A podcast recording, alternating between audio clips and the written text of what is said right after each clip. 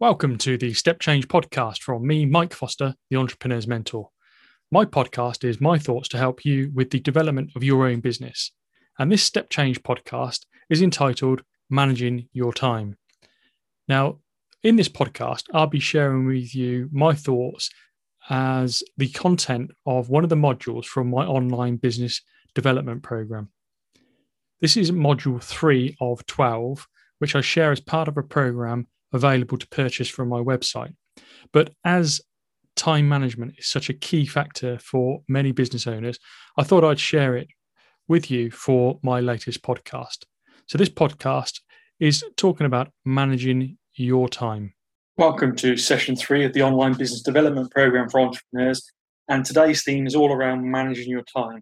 I'd just like to quickly reflect on the last session. Last session was around sharing two one page business tools with you where you can plan and strategize your business and also consider the high payoff activities for your business. Um, and some of the headlines I'd like to just reflect upon are those top five numbers. Five numbers that are critical to the success of your business, that define the success of your business, and that are only five, so that it really narrows down the focus for you and keeps you focused on those things that you have to do without distraction those high power factors, as I say, those things you need to do in your business without distraction um, for the development of your business. And we established, you know, the consideration of around what your success drivers are for your business, what drives the success for your business, and with good activity creates the outcomes that you desire. And as I said, the disappointment for me is too many dashboards from accountants or software dashboards look at turnover, look at profit, ultimately they are only outcomes of other activity in your business. If you have good activity in your business, you'll have good turnover, you'll have good profits. If your activity isn't good, then don't be surprised it's going to be reflective in terms of those outcomes. We also looked at effective goal planning and those five key things to add into your goal planning that makes it more effective. Standard goal planning says, what do I want to achieve? By when? Let me get going and jump into the activity effective goal planning adds five key elements.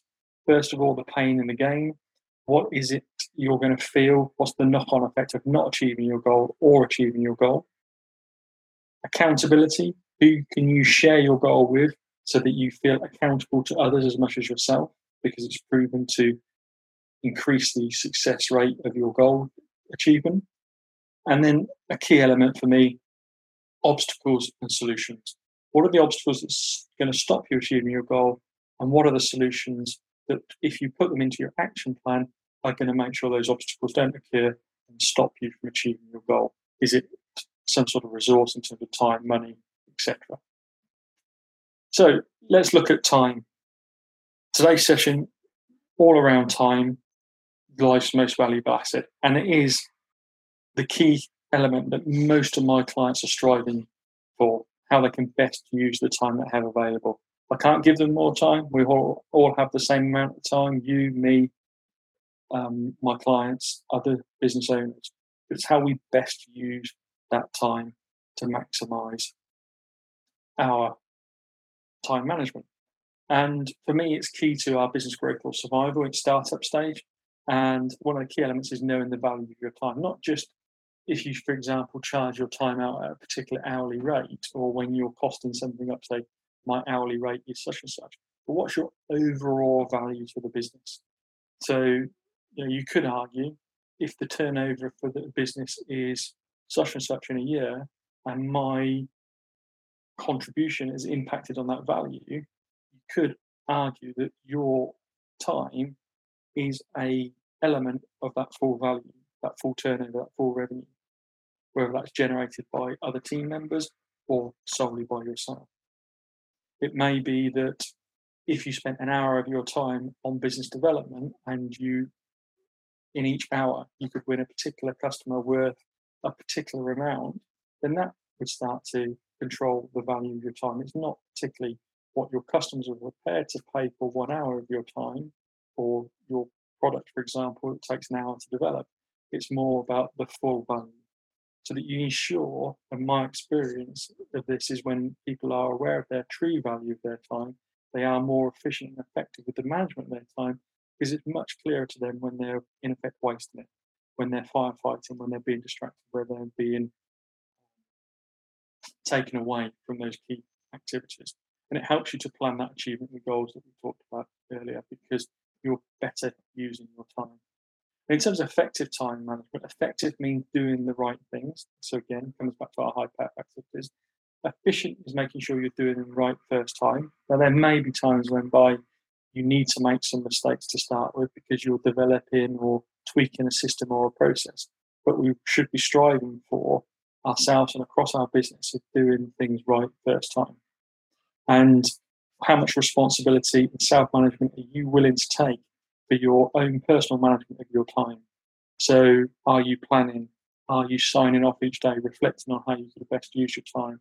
Do you have some measurement in terms of how you've used your time so that you can reflect back and measure that as a success driver? And there are some basic principles around effective time management. And it's not really about working longer hours, it's about working more efficiently. And this is a conversation I had with a VA recently, where a VA was focusing um, for micro and smaller businesses the message around time. And I challenged that person to think, well, is it really their pain problem and fear their time? Because when you're a young business, um, you feel that you can work evenings, you can work weekends to catch up on things like your admin or stuff that you haven't had a chance to do during the week because you know you're energized um, and motivated to do that. Um, we've talked about knowing the value of your time and etc.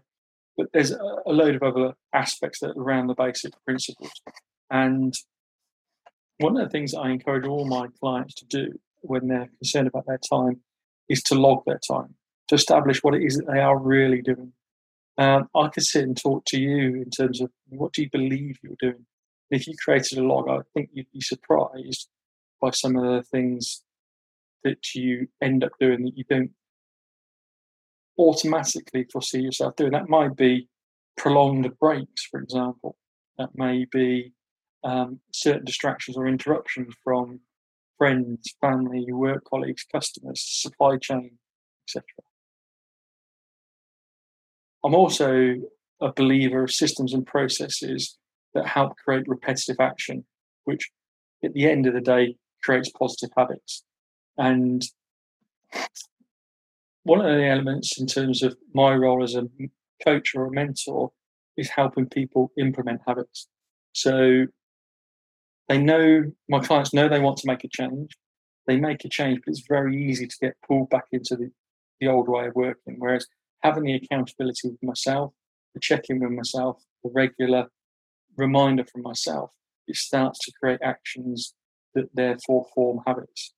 So, for example, I might have on the takeaway action list for my clients' monthly sessions a particular action for three, four months. But after those three, four months, I can take that off of the action list because it's now created as a habit. I'll talk more when we talk about um, planning our time, but when do you work best? When are you at your prime during a day? And it's having this awareness of when you're at your prime is when you can do certain activities because you'll be more efficient doing those activities. So, for example, if you're best in the mornings, doing strategic activities that may be a three hour task or a two hour task, then plan all those activities in the mornings. And if there's certain things you can do with your eyes closed in the afternoon, schedule all those things into the afternoon. And what we really get to establish by knowing the value of our time, knowing what the things that we need to focus on in terms of our high power activities, we get to understand that you know we're not just having meetings for meetings' sake. There's a purpose in utilizing every moment of our time and we're organizing ourselves, we're organizing the workspace around us, we're organizing ourselves towards our deadlines that all have a purpose. And there's an interesting concept around final basic principle is a not to do list.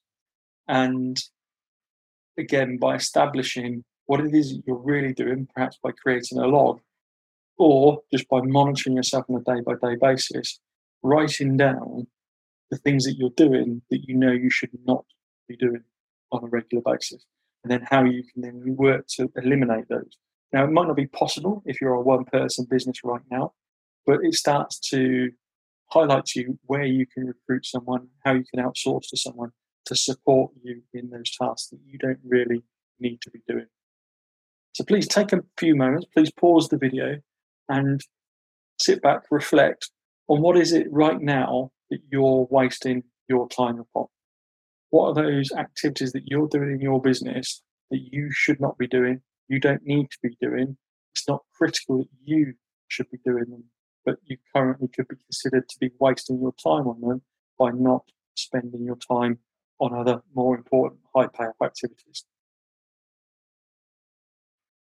So now that you've spent some time thinking about what you're wasting your time on, let's move on and consider how we can best use our time.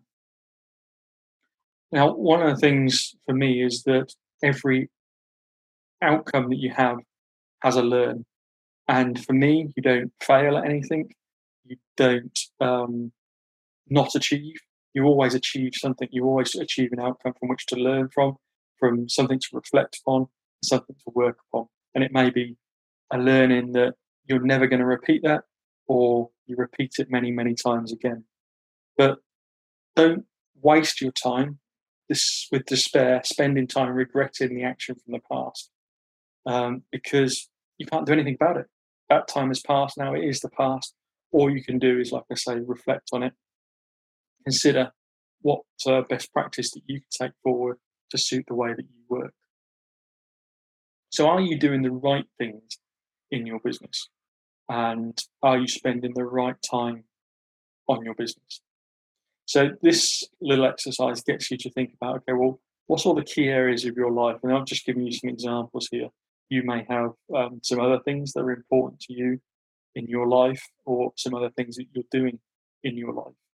Um, but obviously, family, friendships are going to come into that, looking after your health and hobbies, having time to work on the business, working in the business. Working in the business is things like doing the fee earning, making, doing the operations and delivering your product or service. Working on the business is a more strategic business overview, considering about the future of your business, thinking about your marketing strategy. Then you have two columns, and to think about what percentage of your time do you wish you were spending in that area of your life? That's your first column. The second column is what percentage of your time are you actually spending in that area of your life? Now, I can probably guarantee now that you've completed that exercise that there's a huge gap between many of those areas.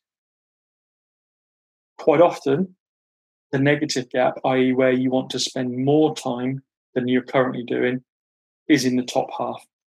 Your family, your friends, down to working on the business. In the bottom half, you're probably spending more time working in the business than you'd ideally, like to. You're probably doing other non strategic stuff than you'd like to. It's a real simple exercise to get you to reflect on how you're best using your time and understanding where your gap is so you can address those things. Now, about are you doing the right things with the business? So, if we look at the key elements and the key areas of your business and what you're spending your time on, let's categorize that into three areas. It's working in the business in terms of what I call inward facing activities. So that may be around people management, managing the people, administration. So you might be doing your own bookkeeping, for example.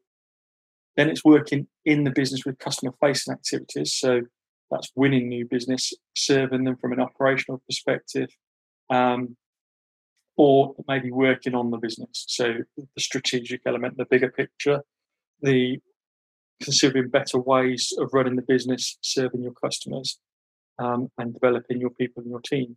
And again, the same two columns. What percentage of your time do you wish you would be spending on that? And what percentage of your time are you spending? I'll just give you a couple of moments to think about that for yourself. So, where did you see the gaps this time? Well, I'd suspect that you are not spending as much time working on your business as you'd like to. That might be a small gap, that might be a big gap. But I would say most people that are looking to develop their business are not finding enough time to work on their business than they'd like to. So it's now about creating that time to get to where you want to go to. And I'm sure you've seen this time management matrix before, where you're looking at the scale of important versus urgent. And what tends to happen is we get sucked into the important and urgent box, or those things that are perceived to be urgent. They have an appearance of urgency. They're the must do now things. So things like my emails just pinged through, or phone calls just come in, or a member of team wants to speak to me, etc. Where we want to be working is that important non-urgent or perceived to be non-urgent box, which is our strategization strategy, it's our marketing strategy, um, it's all that proactive element of our business. What tends to happen is we start in the middle with all the best intention to get up into that green box of uh, proactivity. What happens is we start the day and bang, check our emails, and oh dear, emails come in, I've got to deal with that. Or the phone rings. So we go up and we go into firefighting mode in box one. And then to recover, we get back to the middle and actually we go into box four, that non important, non urgent box. That might be go and make a coffee, have a chat with someone, actually interrupt somebody else. It might be surfing the web. Um, it might be having a scan through social media with no particular purpose. And what we do is we reset back to the middle with the best intentions to do what? Yep, to get into box two. What happens?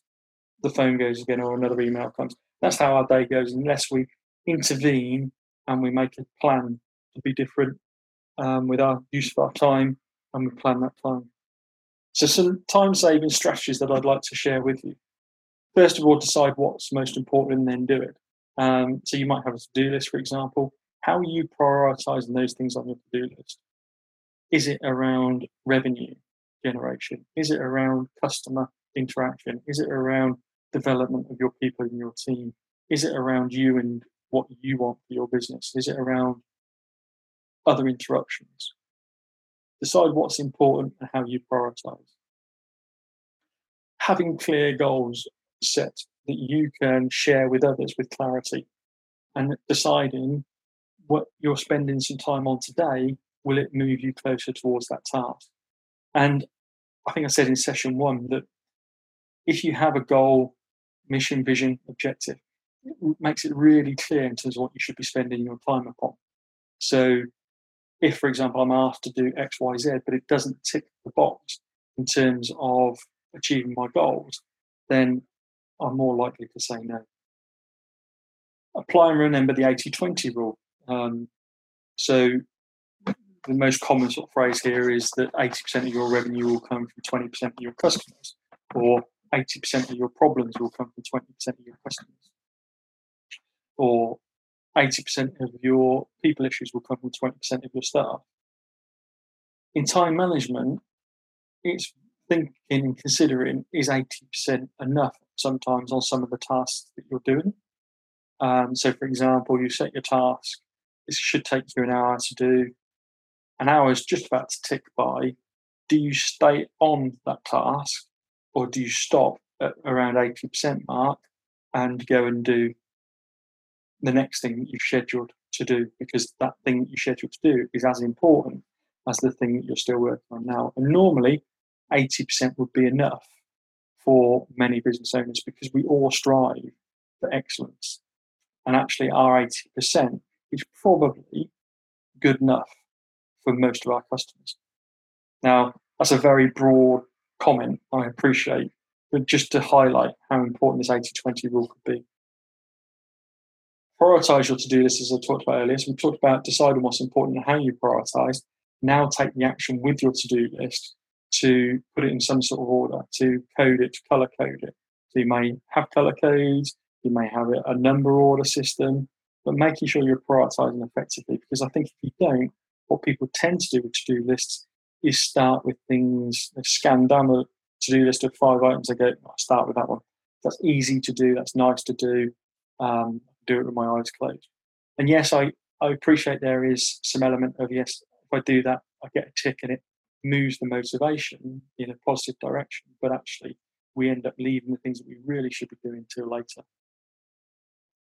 Make sure that you're only doing what you can do and what you should do. So, is there a task that only you, as the business owner, should be doing? And therefore, is that what you're spending time on? If there's a task that somebody else could do and should do, who should be doing it? And how can you therefore then delegate?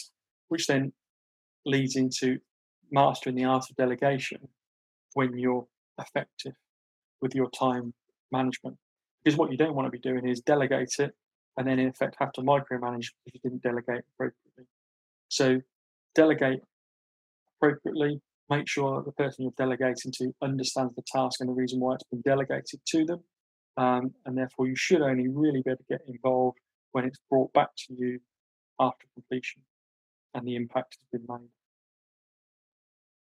meetings, you can drain your time by having meetings for meetings' sake. And how many times do you, do you see that? Um, and it's one of the, the issues that I potentially see with online meetings. It's too easy just to have another meeting. So, are your meetings effective and productive? Are they for a purpose? And how can you make them quicker? Can you have a standard agenda that people are clear about what their um, agenda is going to be of that meeting and how they prepare for the content for each element of that meeting. And that will in itself improve the efficiency and the time spent on meetings. We talked about prime time earlier. Make sure that you are aware of what your prime time is and reserve your part of your day for those important tasks. And reduce your procrastination. And I know the slide says don't procrastinate, but I know that's quite difficult for a lot of people. But what would stop you from procrastinating? Would it be sharing it with somebody else? Would it be bouncing that idea or that thought off of somebody else? Um, but also that clarity about the direction of travel. If you're clear about your direction of travel, you're less likely to procrastinate. And a real simple tip is to think about a hand holding dictating machine or an app, because some of your best ideas, some of your best thoughts will come to you when you're not at work, you're not thinking about necessary work. It might be in the shower, bathroom, just about go to sleep, just woke up, having a day out, whatever that may be. You could just quickly record that. And with the technology we have nowadays, you can easily convert that into a Word document of some sort um, so that you've got a record of that to then build into your action and to do list at a later point. So I talked earlier about interruptions and distractions, and then becoming really clear when you have some clarity about what your high payoff activities are and what you should be spending your time on. So an interruptions and distractions log is one piece of paper, a line down the middle, who's interrupted you on the left hand side, why they interrupted you on the right hand side. And every single one of my customers has found this as a light bulb moment for them to establish who and why they're being interrupted. So you have that clarity.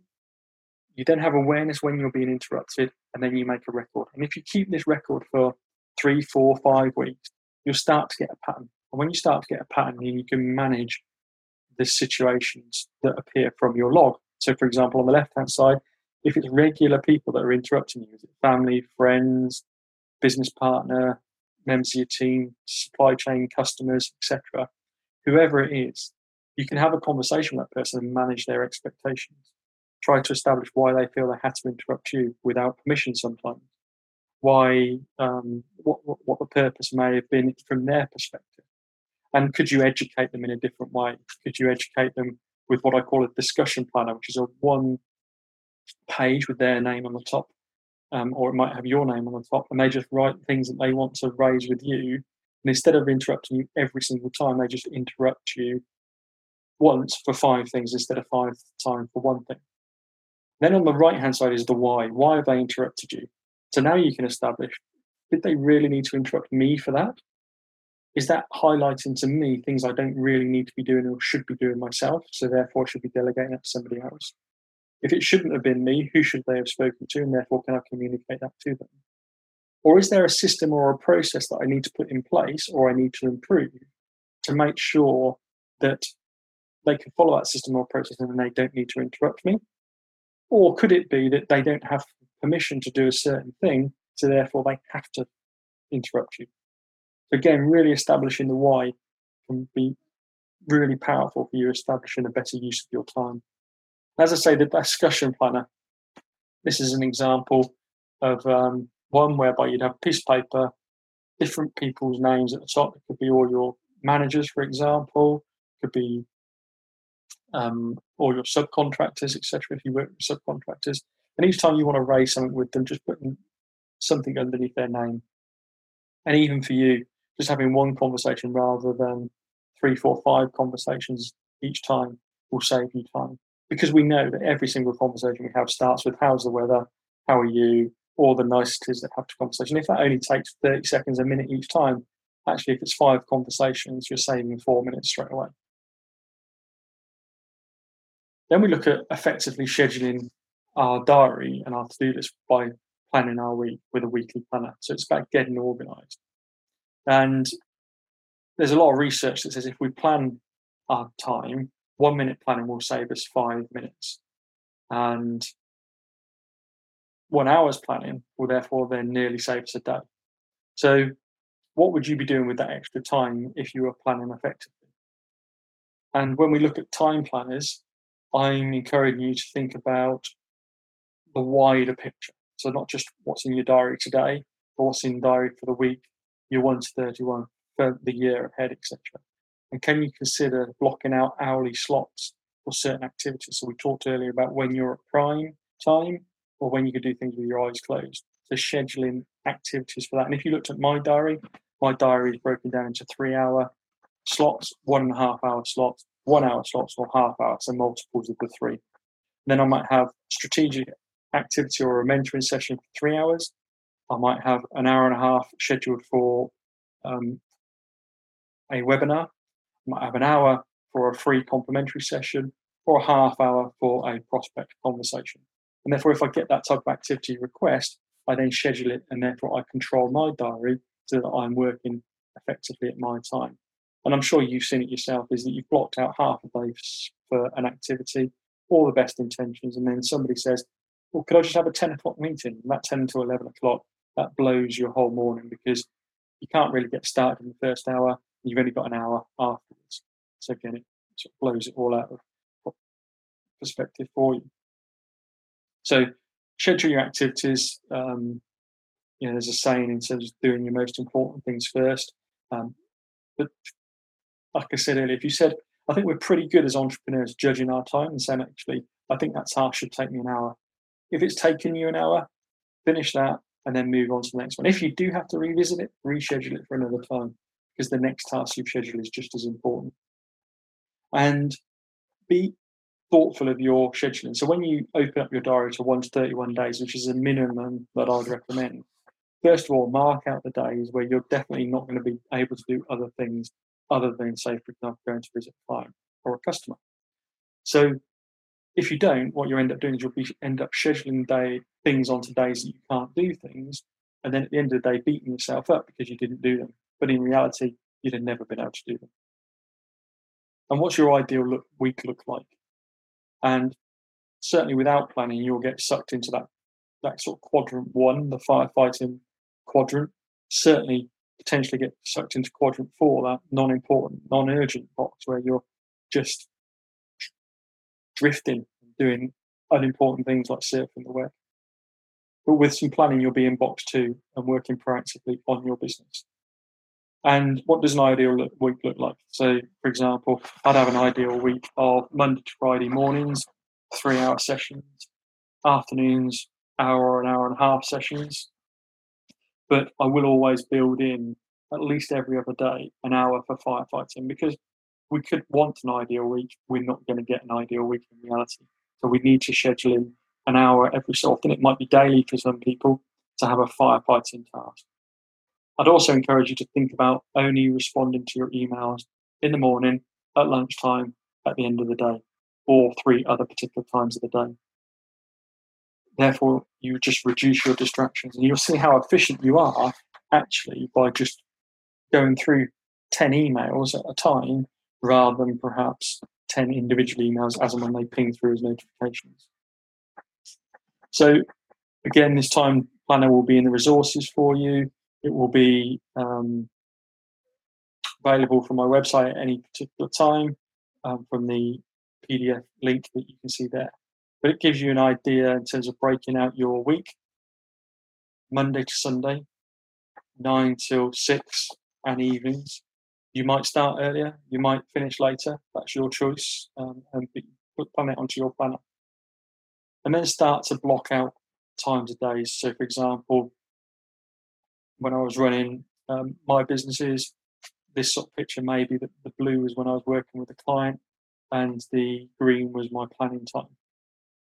And I would always have a day when I'd be working on my business, um, and then I'd give myself some other time. And Sunday night was always my planning period for the, the week ahead. You can see I'm realistic that I was going to be working certain evenings, but that was probably likely to be networking. And you could go deeper into this. You could schedule in and write in exactly what you're doing. Other elements is then your to-do list. We talked about to-do lists earlier and about prioritization, establishing how you prioritize things.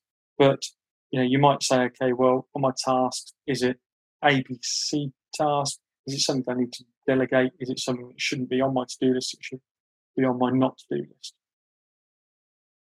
I would encourage you to update your to-do list the night before, and I encourage you to write your to-do list out. It's very easy to have your to-do list on something like Outlook tasks or equivalent, and then you just double click on it, change the date, and move it to another day. Actually, by writing your task out each time, you're reminding yourself that you haven't done it, and you're asking yourself subconsciously why you've not done it, or even to a degree beating yourself up you couldn't do it. Um, but also, it's a chance to reorganize, reprioritize your, your your stuff.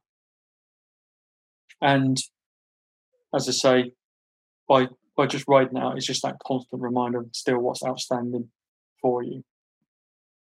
And then you've got your filing systems.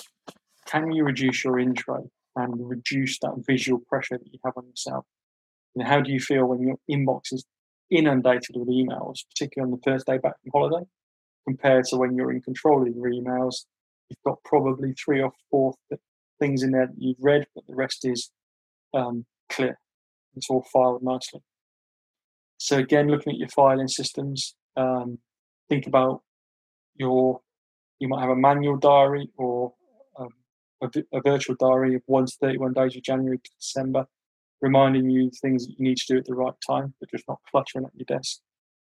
You may have your client or customer files, um, so each key person that you have in the business, um, it's important to, to your business that the documentation you have on there is relevant and systemized so that for each client you have a particular file structure.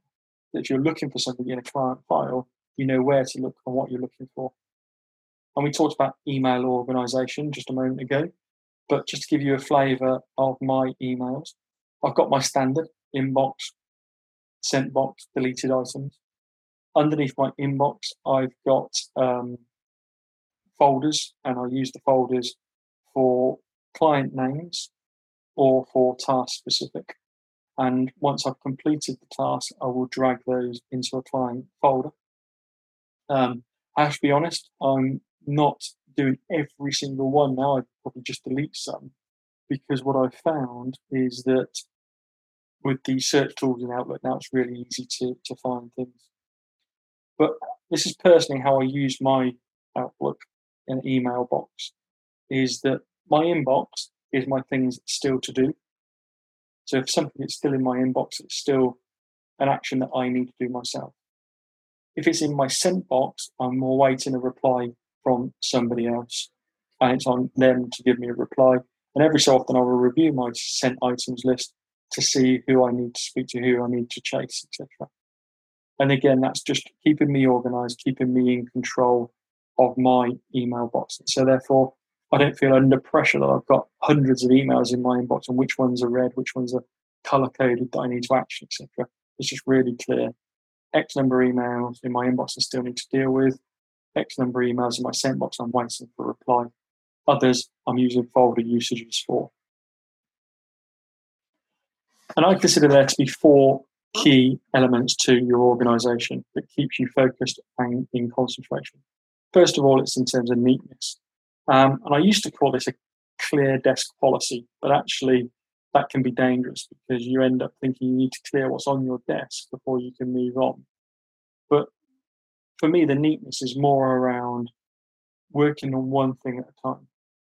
Um, I've seen it myself over the years is that you've got four or five things going on. They're all visible on your desk, and you end up jumping between each one of them as you're trying to do one of them. So you might be responding to an email, and you might be dealing with a client customer issue, or you might be listening to somebody else in a conversation, etc. Deal with one thing at a time, and you'll find yourself much more effective and efficient. So even take things off, put them into a drawer, put them aside, deal with one task, and bring then the next thing onto your agenda get everything together for one task. So, what we mean by that, if you need to do something, what do you need to do to achieve that task? And this is really where systemization and prioritization um, of processes can come in because if you're not ready to do the task, then don't start it. So, for example, if you're doing something for a customer, you may need to educate the customer what information you need to be able to start that task. I used to do this with bookkeepers. Don't, when I ran a, a membership organization for bookkeepers, is don't start the bookkeeping task if you haven't got all the work from the customer. A, it educates the customer, but B, all you're going to be doing is stop, start, stop, start, because you haven't got all the information you need to complete the task. To get everything together and have a system or process that demonstrates to you what you need before you start the task. Many good people um, that I respect use this, which is the um, system of only handling one piece of paper once. And they use a system which is toss, refer, action, or file. So is it toss it in the bin? Is it refer and give it to somebody else by delegation? Is it to action yourself? Or is it just to file it? And what is it that you need to do just to touch that piece of paper once and you'll see that you'll get much more effective with what's coming into your inbox, what's coming in through your post box. And always look to finish what it is that you started. Are you a complete finisher? And if you're not a complete finisher, get good people around you to do this task for you. And that may be, as I say, filing away what needs to be filed in terms of client documentation, because that has a knock on effect. It will save you time next time when you look, need to be looking for that so if you've basically finished a task, you've chucked it in the corner of your room and you'll file it sometime later this year. If you suddenly need that piece of paper, it's not in an organized filing system in a customer order in a particular element in that customer folder for you to easily put your hand on. You've got to go through all that documentation to find it. And in terms of the complete finish, as I said earlier, it doesn't need to be complete finished today, but if you schedule an hour and you've got to 80% of it, that could be enough. Make a review and schedule the last 20% if you really need to finish it further. One element, again, I think we could do more as entrepreneurs and business owners to outsource more. Simply by getting outsiders of our business, people that are not on our PAYE, to help us do things more efficiently, more economically. And a great example of this is the bookkeepers that um, I used to support and used to have as my, my own business actually is because we might spend three, four hours doing a bookkeeping task that could take an outsourced resource such as a bookkeeper one one hour to do because that's their expertise. That's what they do day in day out. They know the tricks. They know the shortcuts. They know the software to use to enable them to do that. So therefore, when you're thinking actually it takes me four hours, therefore it's going to cost me X if I hire a bookkeeper at certain pounds per hour, actually that's a that's a, a wrong measure because it's likely to only take them an element of that time. So, what can we decide to outsource? Well, when we're deciding what to outsource, is what's the competitive advantage of yourself doing that activity? Is it high or is it low? And what's the ability or the cost effectiveness of your in house team undertaking that activity. And when I say team, that's you or a another. And if the ability of your team to deliver in a cost effective way is high and gives you competitive advantage, then keep it within your team. If the competitive advantage of you doing it yourself or in the team is low, and actually your team aren't really good at doing it and they're not that cost effective at doing it, then you can outsource. And then you've got a couple of other elements in terms of whether you may explore or even acquire people to come into the team to do that for you. So take a few moments now just to consider what it is that you could outsource in your business. What is the tasks that you don't need to be doing, the tasks that your team don't even need to be doing, but you could outsource to another expert to support your business. So just pause the video, spend a couple of moments. What is it that you could outsource? So I hope that was a useful reflection for your business to establish are there some elements in your business that you don't need to be doing yourself internally and you could outsource. That could be a finance task, that could be a HR task, that could be a digital marketing task. What is it that could be done more effectively, more cost efficiently by somebody outside of your business? As I say, there's some examples right from bookkeeping, marketing, IT that I talk about, even down to things like cleaning. Even if you've got a member of your team, just say, just do me a favor, run the vacuum cleaner around and polish a couple of desks each night. It takes them half an hour to do. Is that half an hour they could have been spending different time doing? Is it processes where you're onboarding clients? Is it other admin or office management you have? So, what sort of things could you have outsourced? What about delegation then? So, if we look at delegation, how much time would you save if you never had to solve problems forever ever again and never had to revisit a delegated task? I encourage you to push your comfort zone and trust your instinct of choice because the gut instinct of many entrepreneurs is generally right. And I think the fear really with um, delegation really needs us to push our comfort zone because we fear that can somebody do the task as well as I can? Can somebody do the task in the same efficiency and same time bound as I could. And how do you keep the monkey off your shoulder? And what I mean by that is that, again, many business owners try and keep all the problems on their own shoulder and therefore don't delegate as effectively as they could do. And, you know, the, the monkey management, um, which is a phrase used in the one minute management meets the monkey book by Blanchard and Oncken, is set the rules so that we don't have any problems. So you encourage solutions, um, and therefore that will reduce the number of problems that are actually brought to you. Agree the next steps that you support and gain their help. Also, never assume they've been understood. Agree who should take the next step. So clear whose monkey it actually is. So it's not on your shoulder. It's clear that it's on their shoulder. It's their responsibility to deliver that task agree on the reporting back, and importantly, that level of authority that I referred to earlier. Have they got the authority to make certain decisions without you, or do they have to come back through you? Agree a timeline in terms of when they're going to bring that back to yourself, and then continue repeating that until that problem has been solved. So it's basically delegation, but not advocating the problem.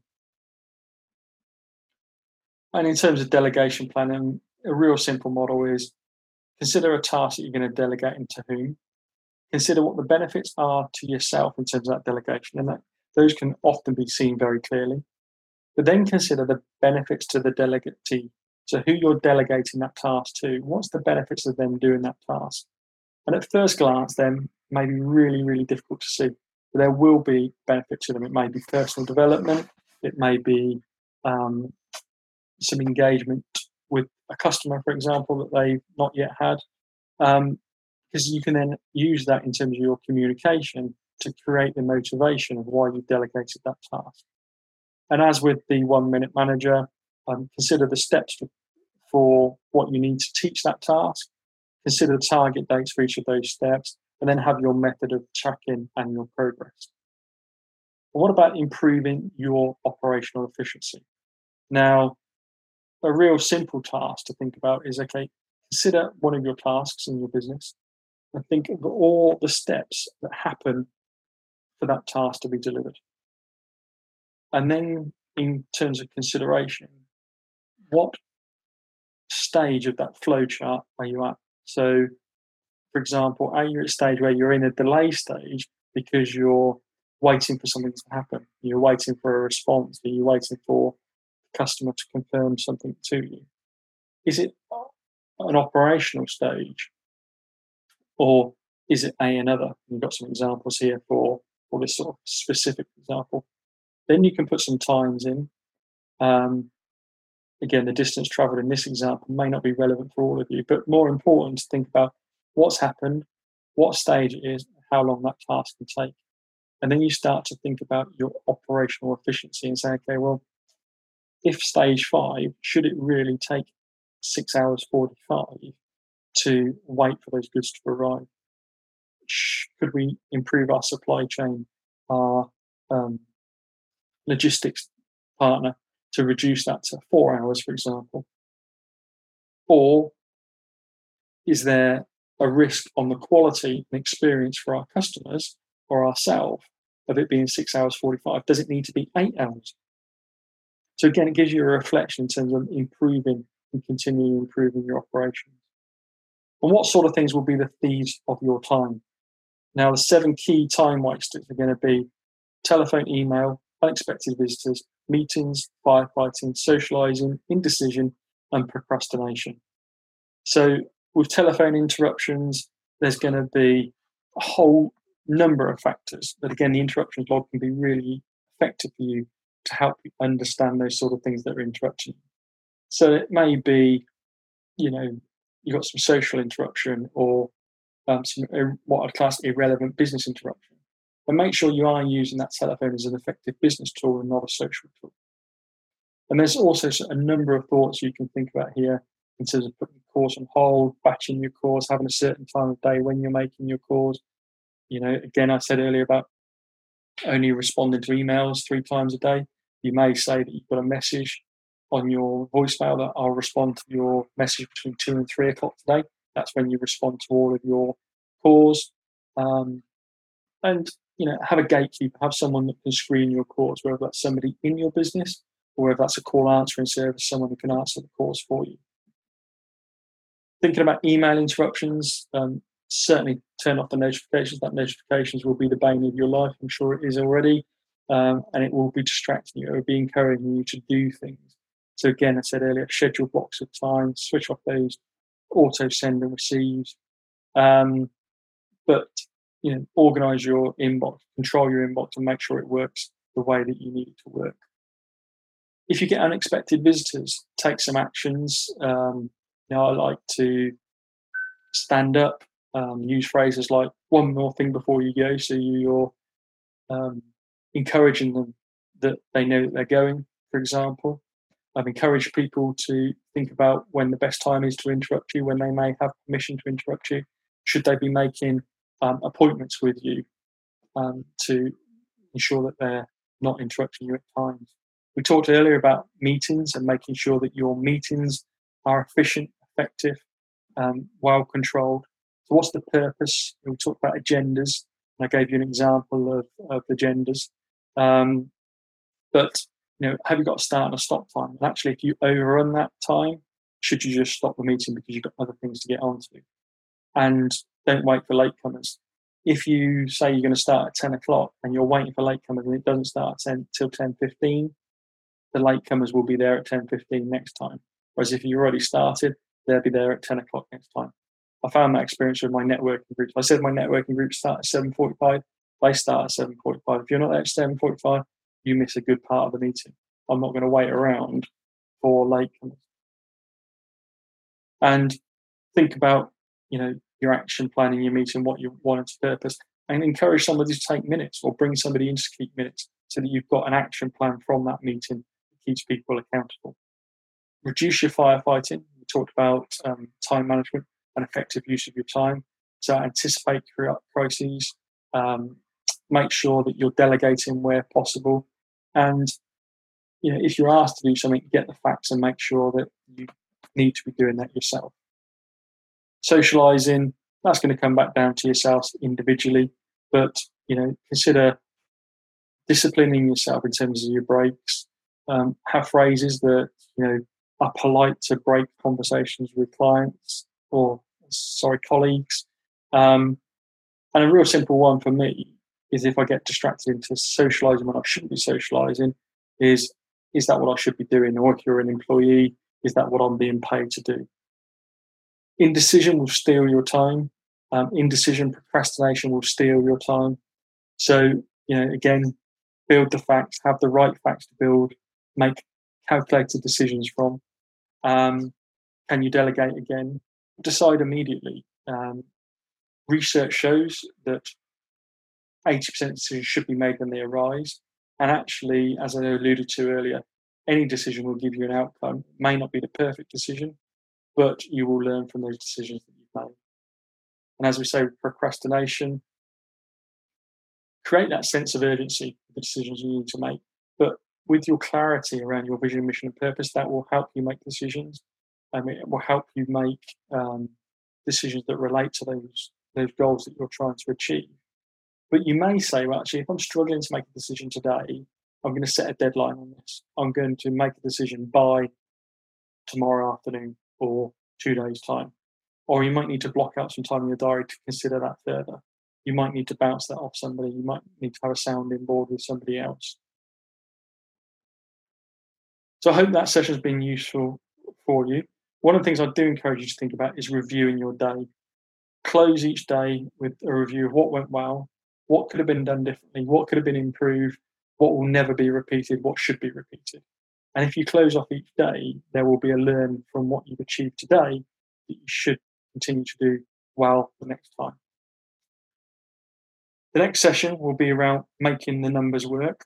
So again, hope you found that session useful. Um, do work through the worksheets in a bit more detail than we've done today and look at ways that you can better manage your time. So I hope that content around managing your time has been useful for you. It's been thought provoking and giving you some ideas about how you may better manage your time in the future. Thank you again for listening to my latest podcast. Please do subscribe via one of the players, and I look forward to sharing with you more thoughts in a future episode.